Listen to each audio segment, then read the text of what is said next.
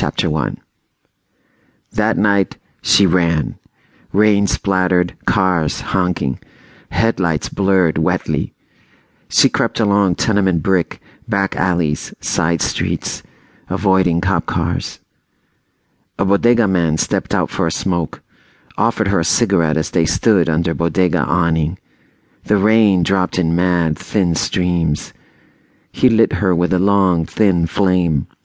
She sucked in that first nicotine hit, his eyes looking at her. She couldn't blink them off. There's blood on your cheek, he said.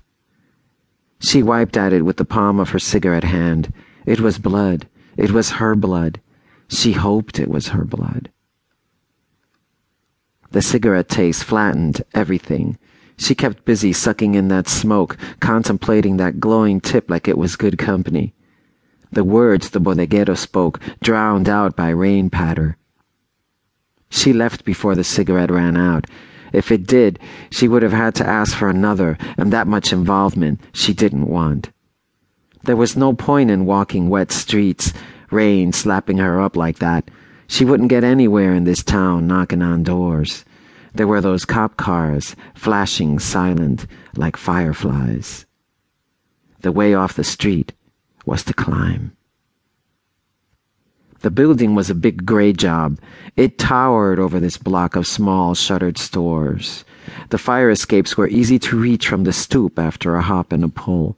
On that 4 a.m. street, there was nobody to wonder about the crazy white girl climbing the access ladder, barefoot in a clingy, wet mini dress.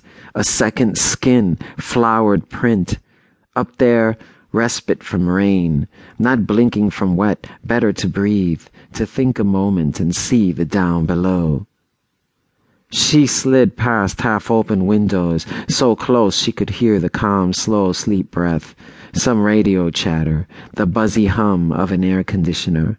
Climb, climb. Through the open window on the third floor, she spotted a couple, dancing.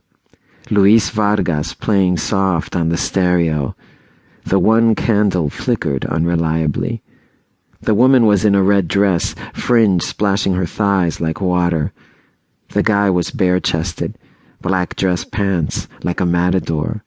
She watched them dance slow and close. took a moment before she realized the guy was wearing an eye patch. The candle went out. The rain pattered a drumbeat against fire escape steel, creak of springs like child giggles. She kept climbing to the very top. The window she chose was wide open, as if the person living there wanted no impediments for whoever arrived.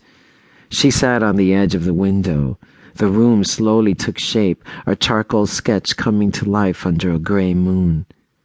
It was a corner room. The windows along the far wall showed sky and moon like paintings. There were no curtains, no clutter, no mass of things, no bureau or dresser, no big mirror. It must not be a woman who lives here. A cluster of milk crates, a chair with some clothes on it. The bed was placed right in the center of the room. There was no headboard, no frame, no connection to the walls. It floated in the middle of the room like an island. The man looked like he had fallen, face down on the bed legs and arms splayed as if he had taken a couple of shells in the back. The sheets did not hide his body from her.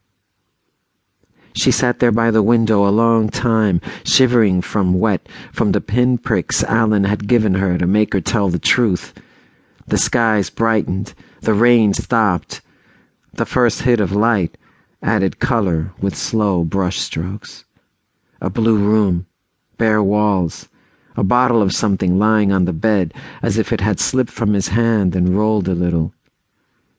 She invaded slowly, inhaled the room.